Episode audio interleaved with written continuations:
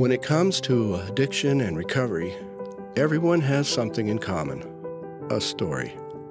My name is Pastor Ed Treat, and I am founder and developer of the Center of Addiction and Faith. I've been in recovery from addiction for 34 years, and I've been a Lutheran pastor for 25 years.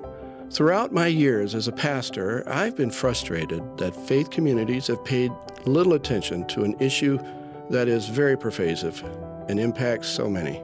Addiction takes many forms, and it's a problem requiring a spiritual solution. I believe that the church could have an enormous impact on addiction if they would begin to learn more and do more. This is the mission of the Center of Addiction and Faith to awaken faith communities to address addiction. Welcome to my story Stories of Addiction and Grace. Joining me for this episode is Reverend Bodan Vedas. Pastor Bodan is pastor at Tierrasanta Lutheran Church in San Diego, California. Pastor Bodan serves as president of the Fellowship of Recovering Lutheran Clergy, the FRLC. I met him at an annual retreat of the FRLC in Cumberland, Texas in 2002. We've been good friends and colleagues ever since. Bodan tells us his story today over Zoom while sitting in his car outside his church in San Diego with me in St. Paul at the studios of Minnesota Podcasting.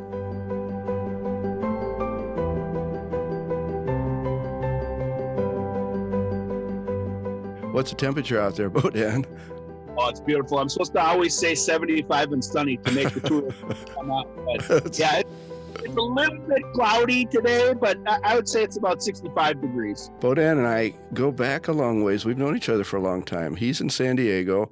He started here in Minnesota, has an amazing story. You and I have been uh, part of each other's lives for a long time. Uh, I think I remember you were in Minnesota, and then you took a call in North Dakota, and then now San Diego, and you've been down there for a while. What we're trying to do with this this podcast is talk about your experience with. Uh, addiction and recovery. We want to hear what God did in your life with all of that. So, you know, the format in, in 12 step groups is what was it like, what happened, and what it's like now. So, you want to take us on that journey a little bit? You know, I'm I'm grateful for this opportunity, and I'm I'm grateful to be sober today. It's it is a miracle in my mm-hmm. life. I'm the son of a pastor, so mm-hmm. my dad, uh, you know, is retired now, but was a Lutheran pastor in northern Minnesota.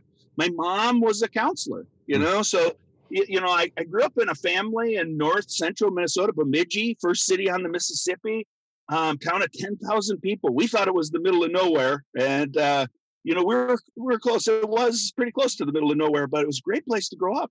And uh, I grew up, you know, not, you know, as I say, I'm a pastor's kid. There's a couple of different kinds of pastor's kids too. I, and I should tell you, you know, I have an older brother and an older sister. They, they in family systems are the hero and the rebel. Yeah. You know, I'm kind of the lost child, you know, uh, is where I am. And I have a younger sister. So I grew up third out of four, had a real positive, you know, experience. I won't say I grew up in Mayberry, but pretty, pretty close, you know, quiet, you know, peaceful town, good place to raise a family.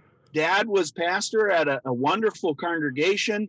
And uh, I grew up you know in a in a quiet way you know i was committed to hockey and football and uh, you know school was really important to me and uh, you know, I was the pastor's well. Hey, I got I got to interject here. What, what does the name Bodan Vedas come from? Because that's not a typical Scandinavian Lutheran name either. Well, thank, thank, you for asking, sir. I asked my dad one time, you know, where where how did you figure this one out? Because my older brother is Timothy, then my older sister is Christina, and then they get to me and get creative. me and, and you know, my dad, you know, rediscovers his roots, his ethnic Slovak name means gift of God in ah, Slovak. Nice. You know, got Vedas, you know, that's my last name. And, and, uh, you, you, know, a lot of people look at it and in Latin, you know, a lot of people have seen quo vadis, hmm. which is, where are you going? Um, Seems and about so, right. and there's a famous movie and a play, you know, a book, um, you know, quo vadis domine, where are you going, Lord? Mm. And, uh, you know, of course, one of my Latin professors got really excited and said, "It's got to be Latin." I'm like, "Yeah, no, it's the Slovak name." Not...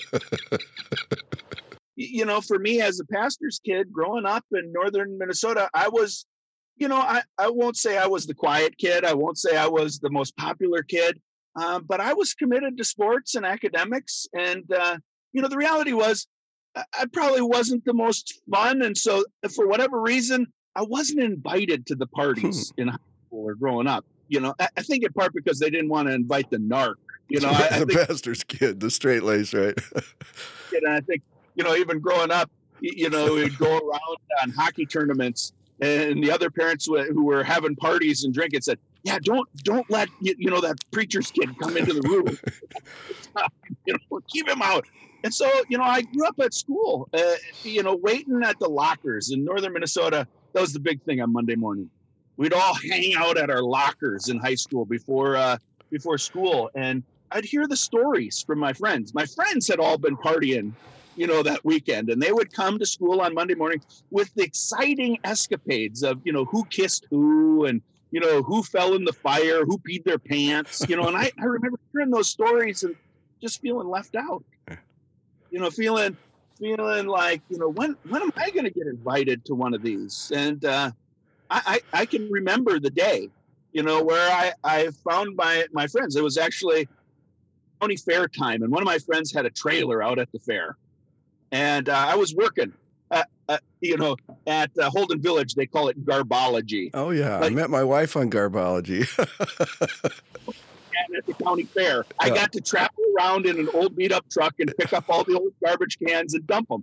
And uh, you know, I had, had, spent a full day working, and it was you know nine thirty. I was done working, but I didn't have a car, so I would just graduated high school. You know, my friends were were hanging out at this trailer, and uh, they had been drinking for a while. They were they had red solo cups, and you know they were they were sitting around talking. They were a little bit loud, and I and I came in to hang out with them for a few minutes, just a couple minutes. I didn't have a car, so my dad was going to pick me up, and I I sat in there, and you know I could I could smell you know the alcohol wafting through the air. I, I can still remember. I'm transported back to that place, and. uh finally i was in an opportunity where a friend said hey do you want to drink and I said, yes. And I can remember, you know, them pouring a rum and coke. How old are you uh, then? How old are you there? Yeah, I was 18 at the yeah, time, okay. just graduated. Yeah, yeah. School. Okay. Uh, just graduated high school, and I'm I'm in that moment, and I can remember, you know, who's in the room. I won't I won't name names, but uh, you know, I can remember who's there, and I can remember, you know, just kind of being there and saying, "Wow, I'm included." and I took that first drink and I, I can remember how it burned. I can remember it going down. I remember saying, man, this doesn't taste really great. And I'm not sure I'm excited about this. And in a minute, I could feel that sense of warmth that mm-hmm. started to come over my body all the way down to my toes. And I can remember I, I drank that pretty fast and I sat there and I didn't know what to do because uh, I wanted another drink but I didn't want to ask for one. And mm-hmm. finally, you know, they poured themselves one and poured me another. And I, I, think I had three drinks, you know, and then all of a sudden I looked at the time and I realized, oh no, dad's been waiting for half an hour. and so I, I got go. And I sprinted across the, the fairgrounds. My dad was out of the car, wandering around looking for me. He was pretty frustrated.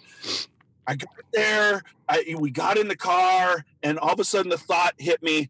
I bet you I smell like booze. And so I remember thinking, if I just roll the window down, if I just breathe out the window and talk really fast, like, you know, nothing is wrong, everything's normal, you know, and we drove the 15 minutes. You know, I'm sure my dad smelled it on my breath. I'm sure he did. Didn't say a word. And I can remember he pulled into the driveway. I went into the house, went into my room, and that thought came, uh, you know, I got away with it. Hmm. There weren't any consequences. Nothing bad happened. And, uh, you know, from that moment on, I had a problem with alcohol. Hmm. I, I didn't know when the next opportunity was going to come but i i knew that what i had experienced was what those people were talking about on monday mornings you know, I was now going to be the guy who kissed the girl and who fell in the fire and who peed their pants. You know, that, that sounded like a lot of fun to me. And, uh, you know, I was no longer, you know, feeling left out. The next opportunity didn't happen until I, I went to college. I, hmm. I went to a good church school, Gustavus Adolphus College down at St. Peter, fantastic place. And, you know, I went, you know, tried to play football, tried to play hockey, and, uh, when I went, uh, you know, to college, uh, you know, I went with the football guys, and the football guys had a party. Hmm. And uh, you know, I went to my first college party. It was a rite of passage, and I started to feel good. You know, and then the opportunities to party. You know, because that's what we called it. You know, it, we called Sure. it party. You know, and and uh, I think they still do. No? but that's the idea that you know once access opened up in college you know i started only drinking you know because i said you know only on the weekend you know only friday night and then pretty soon in college it was you know friday and saturday then pretty soon it was thursday and friday and saturday and then pretty soon it was monday tuesday wednesday thursday i mean within about two years i was a daily drinker Hmm. you know and and not just a daily drinker my roommates would come back and you know i'd be done with classes and uh it would be you know three in the afternoon and uh I would be sitting on the couch in the dorm room, you know, with the Christmas lights on, listening to really sad music, you know, and drinking. And, uh, you know, they would come in and say, Hey, doing it again. Uh, you know, what's going on? And, you know, it, it was accepted, you know, it was college and, you know, we're just blowing off some steam. We're just having fun. Well, you're a pastor's kid, so you have a lot of time to make up for. You had a lot of. You got it. I, I had years of, you know, not drinking to make up for. And, and within a, a short period of time, these strange things called consequences started happening. You know, I, I started, you know, being drunk at the wrong time. You know, I started, you know, eh, but academically, I, I didn't have any problems, you know, and I could still, you know, my, my 21st birthday was was not a joyous occasion. It was more of a debacle. I had you know tryouts for uh you know the hockey team the next day. I had you know tried to play hockey and you know was on the you know jv team and you know i'm, I'm a junior and finally you know i'm i'm i'm think i'm getting better and you know I, I the night before is my 21st birthday and uh, so I do what you know, twenty. You know, I can still remember my my college roommates. You know, brought some popcorn to the table when we were drinking, and I, I put it in my mouth, and I could just say it was wet. And I said, "What's wrong with this popcorn?" And they said, "Well, it's got Tabasco sauce on it." You know, I couldn't.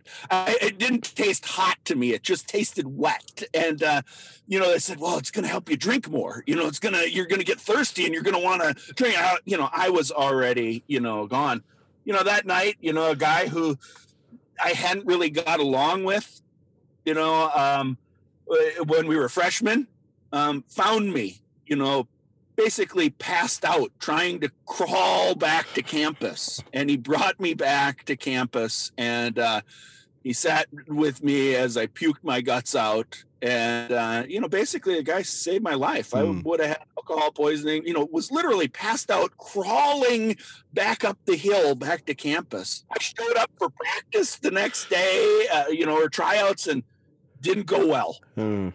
Well, so I ended up, you know, letting go of playing hockey, something I loved. I, I let go of playing football, something I loved because drinking was more important to me. Academically, I was still doing doing well, except for this moment where it was like, oh wow, you know, what is going on? And uh, you know, so I turned, I, I went to counseling. I, I, went back to the house I lived in uh, one night and they were having a party. And one of my roommates said, Well, you're not drinking? I said, No, no, I made a commitment not to drink for two weeks. And, and he said, What do you mean? You're never going to drink ever again? And I said, Well, no, I'm going to drink again. And he said, Well, if you're going to drink again, why not tonight? And that was all it took. that was all it took. I was back to the races. And so that was the way my life was. I would hit consequences, I would sober up. And it, it you know, I, I was in denial about, you know, what booze was doing, but I knew I didn't drink and use like other people. I Hmm. knew, I knew I didn't drink like other people, you know, and that's why I didn't hang out with them. All my friends, you know, drank the way I did. And, uh, you know, that, that helped me to justify, you know, I'm just doing what other people are doing. I'm young. I'm in college, you know, get older, then I'll I'll have to quit or I'll have to, you know, manage or, you know, and life won't be the same. You know, I'm just partying, I'm just chasing a good time. Well, you know, things went on. I had fits and starts of trying to not drink. Life would get a little better. I would think a little clearer, you know, and I, I applied to seminaries. You know, I went to, you know, seminary, got drunk at the welcome to seminary party. And uh, exactly what happened, but wasn't good. You know, pretty soon, you know, a couple weeks in, I had, you know, I, I had, uh, you know, other people talking about me and my drinking. You know, I, I had moments where I tried to stop drinking, went into counseling because, you know, it wasn't working. I wasn't really succeeding at life. And they would say things like, you know, maybe it's your drinking. I'd be like, no, it's not my, I could quit anytime. You know, I really, if I wanted to. Right. And when I went to seminary, I mean, I don't want to shock your viewers too much, but that's when my drug use mm. really started to take off. Professors, um, my classmates, and they didn't know what to do.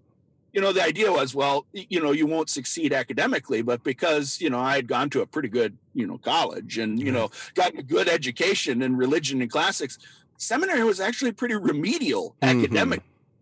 And uh, so the grades weren't a big problem. Um, and, and, you know, I didn't have a career. Where it really hit, you know, hit was I, I was dating a woman uh, who was also at seminary. And, uh, you know, what had happened in the past was I'd fall in love with a woman, and then after you know a certain period of time, they would kind of get tired of my shenanigans. and they would you know say yeah, i think i think we'd be better better off uh, apart and uh, she did that you know and I, I thought we had a future i thought things were going and so you know kind of the one thing that was was keeping me restrained which was that relationship was gone hmm.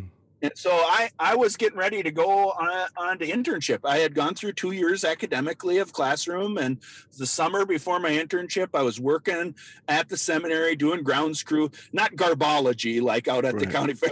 You know, I, I, did the same thing. You know, I, I, I helped around the, the campus to keep things, you know, in decent working order. And, you know, I, I knew when I was on internship, I was going to have to, you know, straighten up a bit.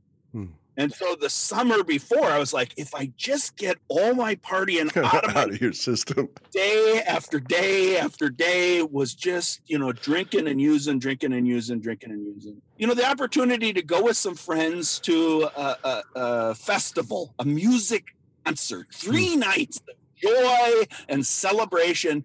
Problem was, after the third night, I had to be, you know, at, you know, my internship and so it's kind of like, you know, in college that that, you know, hockey tryouts. You know, I got the big day, but no problem. I'll drink three days nonstop and and then, you know, I'll be able to show up, you know, at seven in the morning, you know, for that big event and be able to function. Well, the reality was I put enough uh, chemicals in my body that I was not able to function. Mm. In hmm. fact, I didn't think I was ever going to be sane ever again one of my seminary uh, friends and classmates took me to Alta Bates, you know, hospital into the emergency room because I had a head full of booze and dope. And uh, I sat there and looked at the emergency room doctor and said, Am I ever going to be sane ever again? Hmm. Just full of um, paranoia, full of just I, I, my panic was, you know, uncontainable and uh, my brother had also come you know to seminary. He he followed he's the older brother but you know in my my family being a pastor is a family disease. Sure, you know my yeah. dad pastor you know my brother's a pastor my sister-in-law's a pastor and uh, my brother came and uh, i picked him up at the airport and uh, he knew something was off. You know he knew something was off and i, I had been you know to you know the emergency room things were not working out and uh, my my brother made a made a panicked phone call to my dad and, and mom and and he said you know something's going on with bodan. He didn't really say what. I, I mean I, I, think honestly he didn't know it was the alcohol. He didn't know it was the chemicals. He, he thought maybe i had you know gone crazy you know, I, I, thought my phone was tapped. Uh, I was sawing apart the the speakers in my room mm-hmm. because somebody was listening to me. I mean, I was I was not a little bit out of my mind. I was out of my mind, and you know, the drugs I was taking. You know, I can understand. You know, when people go, you know, out of their mind because of the chemicals they're putting in their their body. My dad, you know, takes a leave from work, comes out, you know, and and tries to you know help me connect you know, tries to talk to some of the the seminary staff. I, I reached out to a couple of my professors you know, to say, you know, my life is falling apart. And one of my professors literally took out the yellow pages and started for a resource. And she looked at me and she said, You think this would be you would think this would be a place we would have some resources for you but but i don't really even know anywhere you know yeah. they didn't have a treatment center connection they didn't know where to send me one of the admissions directors his wife was also a marriage and family therapist and i had seen her once or twice for therapy and i reached out to her and she just simply said go go to aa right. go to aa and of course, I said, no, no, no, no. My problems are much bigger than that. it is not going to cut it. Yeah. You know, I need, I need some serious, you know, help here. And you know, really, you know, I, I was out of my mind. And, and that's when I went, you know, to Alta Bates and told the, the emergency room doctor, you know, my brain is not working. You need to prescribe something to help me calm down. And, and they gave me a couple of pills, you know, Ativan, I think, to try and regulate my emotions and calm me down because I was really out of it, you know. And if you don't know this, you know, going to the emergency room in Berkeley, California, you know, uh, uh in the evening, not a good thing. I mean, I walked past people who were strapped to gurneys and screaming and yelling. You know, did not help my anxiety calm down. You know, actually, and uh, ele- you know, escalated everything that was going on inside of me. You know, just a ton of inner turmoil. And I reached out for help, and, and you know, Professor Carroll said, you know, we just don't have any resources, don't know what to do. Took the yellow pages down, and finally, you know, she called a couple of numbers, wasn't able to do anything. I found out, you know, California had just passed treatment on demand, which meant there should be a bed for everybody who needs a bed in treatment centers. Hmm. And basically, a couple of places I called them up and they said, well, you know, we can do an intake, but we're not going to have a bed for a month. And I said, I I can't wait a month. My dad had, you know, arrived at that time you know, I don't know what's going on. I'm floundering to try and get help. And, uh, you know, I, I had a couple of beers in the fridge and, you know, my dad shows up and I can still remember I, I had never, never drinking a beer with my dad. I never just sat down and had that wonderful experience. And, you know, as an alcoholic, what did I want to do at that moment in my life? What seemed like a good thing to do? falling apart because of booze and drugs. And what is the one thing I want to do? I, I asked my dad if he wants a beer. and uh, my dad looked at me like I had lost my mind and said, Oh, Bodan, I don't think I'm going to do that with you. I really I felt left out again. And, uh, you know, my dad ended up, you know, I ended up taking a leave of absence from seminary, went back to Minnesota through a family connection. The associate pastor who was working with my dad, she, you know, said, if you go talk to the county resource agent you know the guy who does the intakes for the drunk drivers and everybody you know he might have an ability to get you in. And so i went in you know talked to him on a tuesday afternoon at one o'clock. Taken a leave of absence thought i had flushed my career down the toilet um, had, had left school didn't know if i would ever be going back moving in with my parents i'm 24 years old you know life is a mess and i talked to gary and uh, Gary, the research agent, you know, he does the intake, and at the end of it, he says, "Well, what do you want to do?" I said, "I, I really think I got to go to inpatient treatment." And uh, he said, "Well, we got a bed. We could leave right now." I hmm. said, "No, no, now." about Thursday afternoon? right. You know, let me pack a few things right, and right, get, I'm not ready to leave today. and you know, I'm grateful that he allowed that. You know, I show up went into a 28 day inpatient. Uh, you know, I got all kinds of war stories from that. You know, one of my favorites was, you know, I'm sitting there at Pine Manor Treatment Center in Nevis and, uh, you know, feeling just, you know, like everything is off. But, but it was a turning point. And I'm like, maybe now you know, I'm going to be able to. And, and for me, coming into treatment was a great relief. I mean, the other patients there, you know, said when I walked in and shook their hands and was so happy, you know, they didn't know what was going on. I found out later I was the only person who wasn't court ordered into that clinic. they were all and, and, many of them like my i had two roommates you know both of them were native american one guy was getting ready to go to prison for about eight years, and one guy was getting out of six years of prison. You know, I was the only person who walked in And and you know, I lied to myself for a lot of years and said, "Oh, I'm I'm walking in willingly." No, no, I wasn't. You know, I I walked in. They didn't bring me in in handcuffs, but I had no place else to go. You know, the the wreckage and everything I had tried. You know, and and you know, years later, a guy said, you know, we tried Plan A. You hmm. know, recovery is plan B. Plan A failed miserably. And that's the truth for me. I tried to manage my life. I tried to have things work. I tried to do what the big book says to drink and use, you know, like a gentleman. And anytime I put a chemical in my body, I don't know what's going to happen. And I knew that from a very beginning, you know, and for a while that was fun and then the consequences just started piling up and i later you learned you know uh, that addiction you know uh, loss of control continued use despite consequences you know that there are diagnosable symptoms mm-hmm. and and you know nobody really explained that to me nobody really knew even the guy who took down the dsm you know and i think he was yeah. trying to communicate that to me but he wasn't able to get through and he wasn't able to get through because my denial was so thick.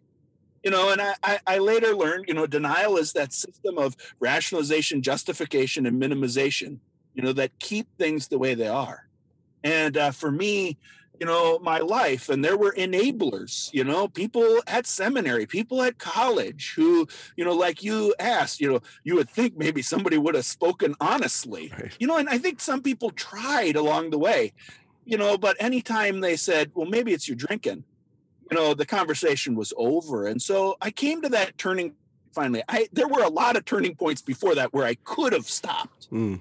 I always had reasons to keep using, or I always had reasons to pick up again. And I came to that point and went to treatment so happy, you know, the relief was there.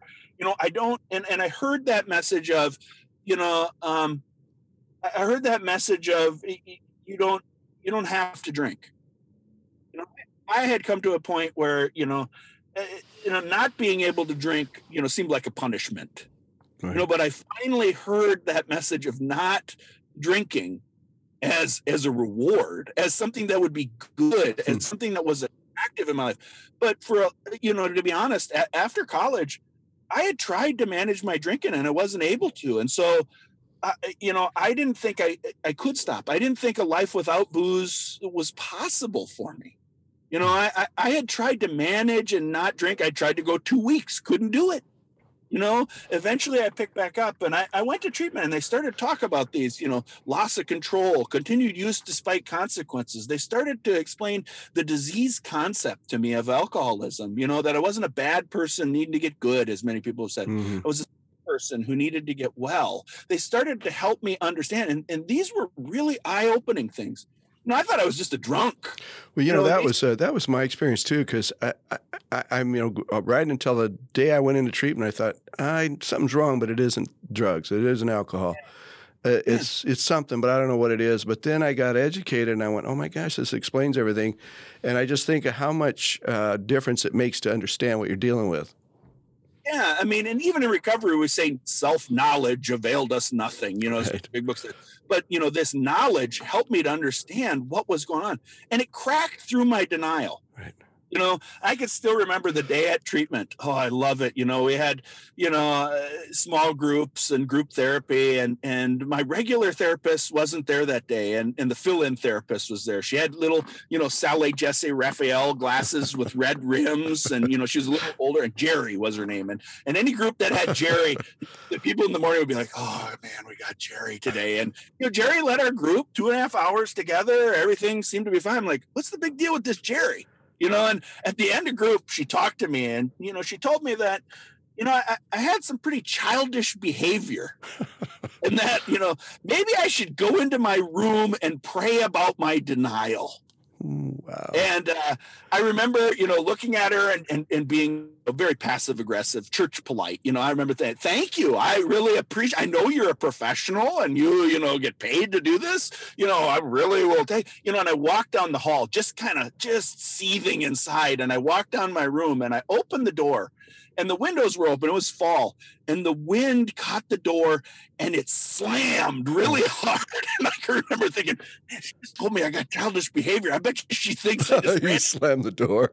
And then I had this moment of calm and this moment of feeling, I, you know, I, I do have some pretty childish behavior. You know, I have been in denial for a long time in my life. It's time to take some responsibility. And, you know, I, I can't fix this on my own, but I'm here in treatment. I'm where I need to be. And uh, let me open up to uh, what they're, what they're trying to say. And there was no doubt in my mind I was an alcoholic you know and it was that day i think i, I really showed up in treatment and, and showed up into recovery. I wasn't just around recovery. It was i, I got to be invested in this and i, I got to you know put the time and energy and and what are they telling me? They're telling me i got to go to meetings. I got to read the big book. I got to get a sponsor. I got to work the steps. I got to spend some time in prayer and meditation. And they started to you know open my eyes to the disease of alcoholism and not just the idea that there are diagnosable symptoms, but the disease concept tells me there is treatment to it, just like any other disease, you know. And what is the treatment to the disease I have? I hope you're enjoying this podcast. The Center of Addiction and Faith will present a new inspirational story about God's saving work every two weeks. I hope you'll subscribe and listen to them all. Along with these podcasts, the Center of Addiction and Faith is offering many other helpful resources. We have our annual conference that brings together today's best and brightest theologians, speakers, authors, scholars, and practitioners in the field of addiction studies. We also offer a monthly webinar on addiction with a special focus on racial issues. We have a growing number of online 12 step recovery and support groups, some specifically just for clergy. We have training events to develop addiction ministry programs. We support advocacy work. We are developing online education for understanding addiction in the context of doing ministry. We offer daily devotions. There's more we want to offer. After our first two successful conferences, there was overwhelming encouragement that I continue to do more of this work. After a long and prayerful discernment, it became very clear this was God calling. In fact, I've never been more sure about what God wanted me to do.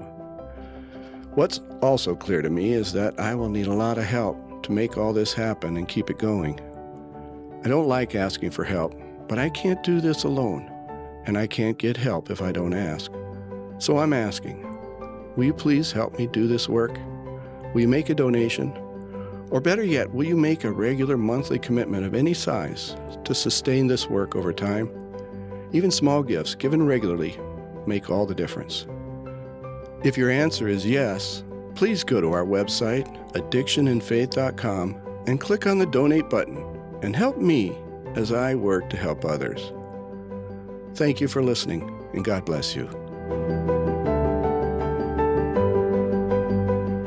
you know and they used examples like you know if if you have diabetes you know you got to take your insulin you know my mm. older brother type 1 diabetes and you know he's got to take a shot you know and and take insulin you know and okay i got to go to meetings i got to mm-hmm. take my medicine. You know but i got this weird disease where my medicine comes in through my ears you know and i got you know means i got to unplug them and listen for a while you know, and I got to be open minded and I got to be willing to do some things. And, you know, I'm really grateful. I got out of that treatment center, you know, I went to, you know, uh, outpatient treatment, worked as a general laborer. You know, I actually got to work on the construction and remodel project of the church I grew up in, oh, you know, where my dad was pastor was really amazing. You know, God opened this door. You know, I really had no place else to go and it was the only place that would hire me. If you don't know what a general laborer is, that's the person who has zero construction skills skills, but can carry heavy things. carry heavy stuff. Yep. I got to work outside in the coldest November, December in recorded history. Nice. You know, and building, you know, outside, and it's I'm showing up, and I'm happy to be there. I got a job. I still don't know if I'm going to be able to go back to seminary. You know, uh, but finally, I do that. I do my outpatient therapy. I go to AA meetings the other nights.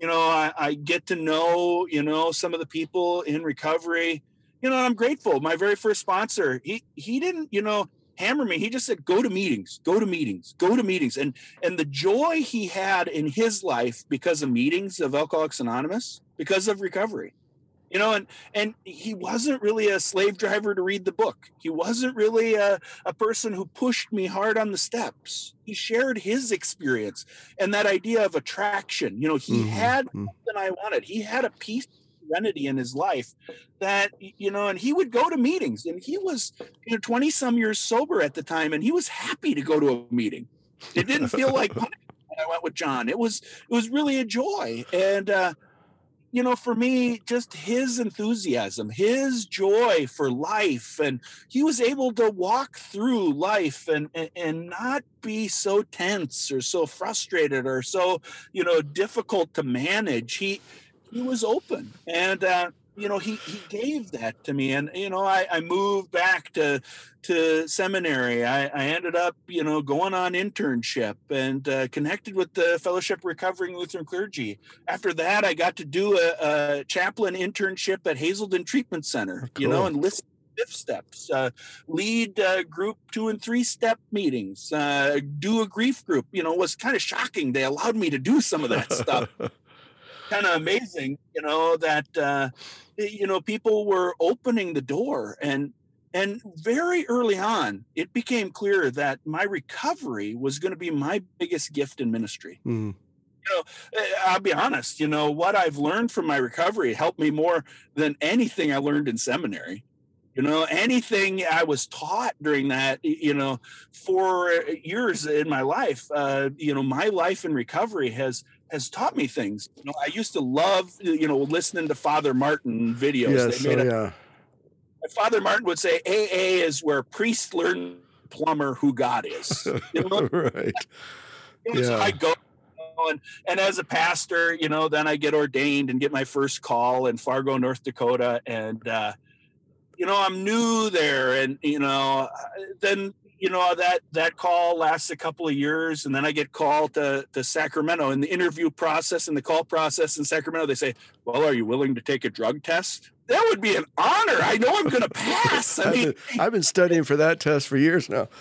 Yeah i mean you know i was several years sober. I didn't look at my you know uh, uh you know alcoholism as a shameful thing anymore mm. you know I knew recovery was central in my life. And I, I, I learned from what people shared that, you know, if I don't place my recovery first, you know, I, I, I don't have anything, hmm. you know, and, and, you know, I'm, I'm just over 20 years sober, you know, now. And, uh, you know, I've gone through some ups and downs in my life. My career has gone through some twists and turns, you know.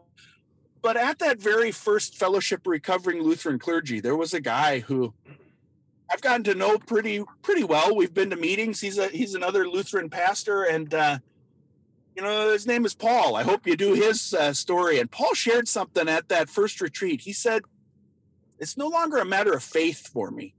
You know, I've had the direct experience of the power of God in my life. I'm sober today, therefore there is a God." Hmm and you know god has done for me something i could not do for myself is what we say and what it's written in the literature of alcoholics anonymous. And that's that's true for me. You know god has done god reached down into my life and despite me you know despite my attempts to say no no i, I think i need another beer. Um, you know to an opportunity cracked my denial open. And and you know i'd like to say you know i'm open to god you know, the reality is, you know, just like everybody else, it's not until I got nowhere else to turn. You know, my first sponsor didn't start at the step. He started at the seventh step. It was really weird. You know, he he loved the seventh step, you know, humbly ask, you know, and, and he would take the 12 and 12 out and he would read about humility. And he would read about, you know, this idea that that humiliation and humility aren't the same thing and that you know humility could be something to be sought that we could stay teachable that we could stay open that we could be you know uh, somebody who could could receive you know um, what god was sending us you know and, and for me I, I was always confused. I'm like why, why, are you talking about step seven? I'm at step one. I don't it doesn't right, make, and you know i'm really grateful now looking back you know for all of his conversations he shared his experience strength and hope and and and said you know take what you need leave the rest you know and, and in the church you know i've tried to do you know uh, various things in recovery in, in my congregations and uh, you know i've served three churches and and there have been a few people in recovery you know, and I share about my recovery. I use the language of of recovery at times.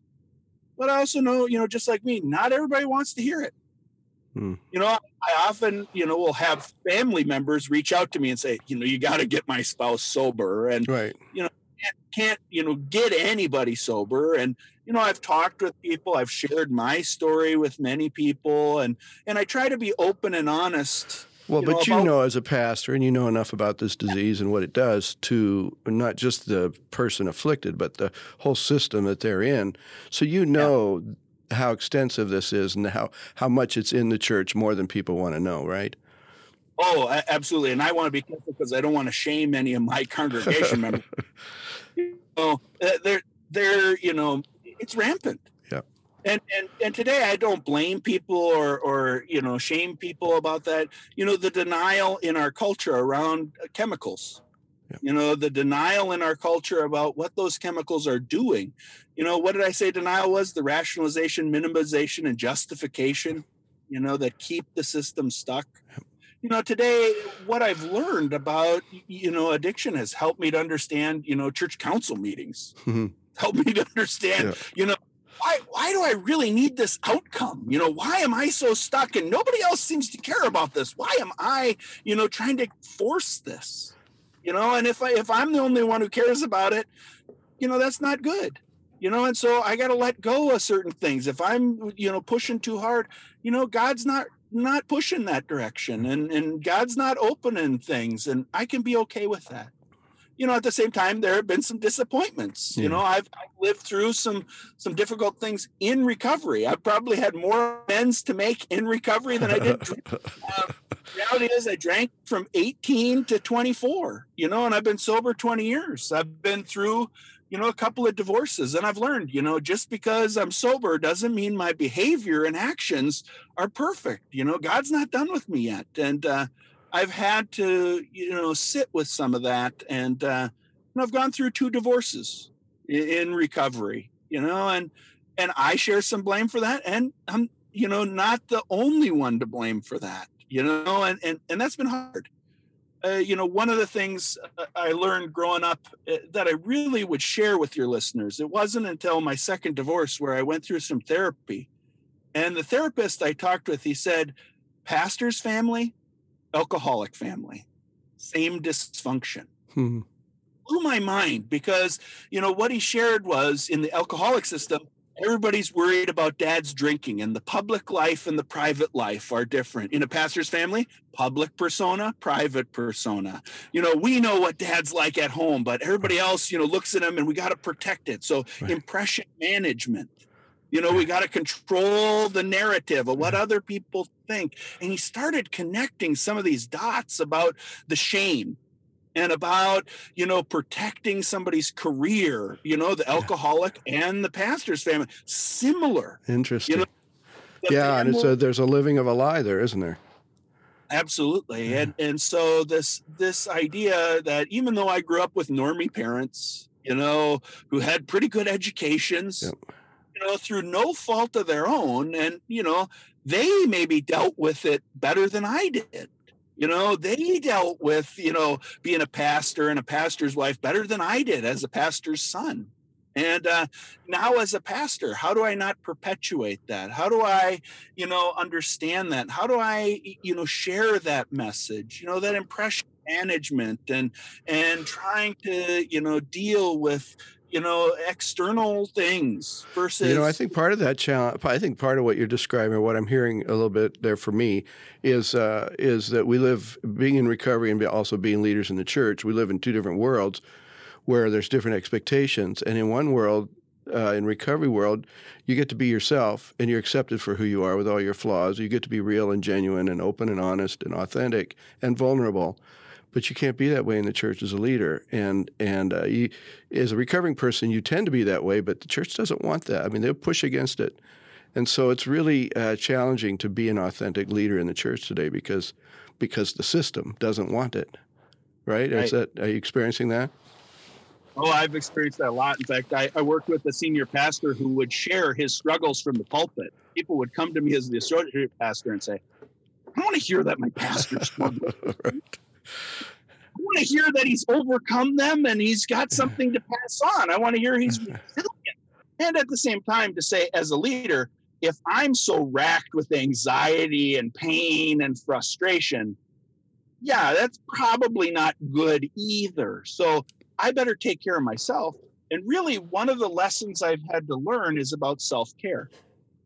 You know, recovery has taught me, you know, I better care for myself, you know, because if I'm waiting for the church to care for me, that might be a long wait. I've had to look for resources. That's where, for me, you know, the Addiction and Faith Conference, you know, hmm. Fellowship Recovering Lutheran Clergy, you know, uh, to wait for somebody else to create something versus, hey, be a part of what's happening in well, certain it, you know, I you you became you got clean and sober while you were eh, in the process of becoming a pastor. I got clean and sober before, so I think there's a different experience there. But I admire and I marvel that the fact the, uh, the fact that pastors can get well in that environment because it is a challenging environment with a million different expectations and and people wanting you to live that lie. They don't want you to be real. They don't want you to be broken. And so you, you come up against that constantly. And for a pastor trying to, you know, kind of learn who he is again as a human being and heal from recovery, you know, from the dis- disease in that environment is amazing. It's a miracle to me that anyone can get well with that. Yeah, but if we're really going to talk about the healing of people, you know, and, and what God does in people's lives for transformation, you know, for me, the healing I've experienced, you know, I still have some wounds from the church. Even when I tell people who aren't pastors, you know, my, some of my congregation members that I, I'm a part of the Fellowship of Recovering Lutheran Clergy, they listen to that and they hear that as, you know, they've heard maybe the phrase, I'm a recovering Catholic. Right, you know, right, that, right. We're recovering as clergy. so bad that you have to. And today, you know, just like I said as a pastor's kid, you know, I didn't have a traumatic experience you know, and I've had to learn I'm responsible for my feelings. You know, if I'm having trouble with something going on, it's it's not trouble with the what what the context is. It's not to fix the context. I, I got to deal with something inside of me. And and you know, these last years in recovery have really been about for me learning about my feelings. You know, as an addict, as an alcoholic, I struggle with feelings, especially negative ones. And my recovery over these last years isn't about you know not drinking. It's about emotional sobriety. It's about you know what can i do? And, and in the church i've learned so much. Man we really don't know how to help people deal with you know the the feelings they have. We we try to walk alongside them right. but i've also learned as pastors what skills do we have to do so i just uh, you know offered a class at my congregation uh, on forgiveness. And I was shocked, you know, to walk with a group of people for five weeks and talk about that process of forgiveness and, and teach them skills and some tools. And, you know, for me personally to walk through that and to say, wow, you know, how do I handle my feelings today? How do I, you know, not turn to a chemical to fix my feelings? How do I, how do I, you know, turn to God and, and live a life where I can be open and honest about my, my feelings? I mean, like you said, I, I don't expect church members to be able to handle their feelings, you know, but but you know, try and figure out how do I handle mine. And uh, you know, it, I think I was in denial for a lot of years, even in recovery, about how am I doing with my feelings. You know, and I, I learned, you know, one of my mentors called it the Popeye syndrome. As a man, we stuff our feelings, we stuff our feelings, we stuff our feelings, we eat the spinach, you know, Bluto's beating up on us all week, and then finally we take all we can take and we explode. Yeah. You know, was really an exploder. But growing up in Minnesota, man, I learned a lot of passive aggressive things that were not helpful for me to just stuff feelings, yeah. not be assertive in communication, not be direct. And that's what I hear you saying too, that I can really relate to. I don't think the church prizes assertive, direct communication, especially assertive, direct communication about our feelings. And I've had to grow a lot, you know, in, in maturing when somebody shares their honest, genuine feelings. I may disagree with them or try to minimize them or talk them out of them versus just acknowledging yeah. that they're feeling that way. And yeah. maybe even being honest. One of the scariest things for me sometimes is going to my church council and say, yeah, this is how I'm feeling about this. Right. Well, and, and, and, for pastors, you also become a lightning rod for feelings because people want to project and say, I'm yeah. having these feelings and you caused it. And Yeah. so they hold you accountable for their feelings. And they do that left and right. And it's really hard to define yourself in the midst of that. Oh, Uh, is. Yeah. It is. You know, the reality is, I've I've done it poorly at times, and oh, at yeah. other times We all do. done it done it better. And you know, today, you know, one of my friends said to me a couple weeks ago. He said, "Try as I might, I've never been able to ascend to anything beyond human." You know, Right. Great, great hearing your story, Bodan. I've always enjoyed you. Never, you're never a dull moment. man, I love Oh, you a oh, I lot. love you too, man. Take care. God bless you. We'll see you.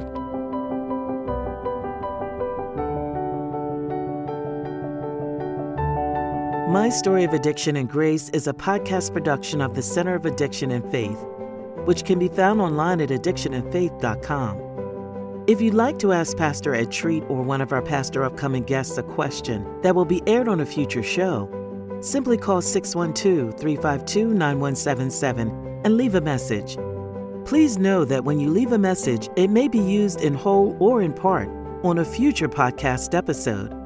Again, that phone number is 612 352 9177. Please hit subscribe on whatever podcast source you found us on and rate and review our show. We love to hear feedback. My Story of Addiction and Grace is recorded at the studios of Minnesota Podcasting, located in St. Paul, Minnesota. Find them online at mnpodcasting.com. The views and opinions expressed on this podcast are those of the individual participants alone and do not necessarily reflect the views, opinions, or policies of the Evangelical Lutheran Church in America, the Center of Addiction and Faith, Minnesota Podcasting, or any other religious or business organization.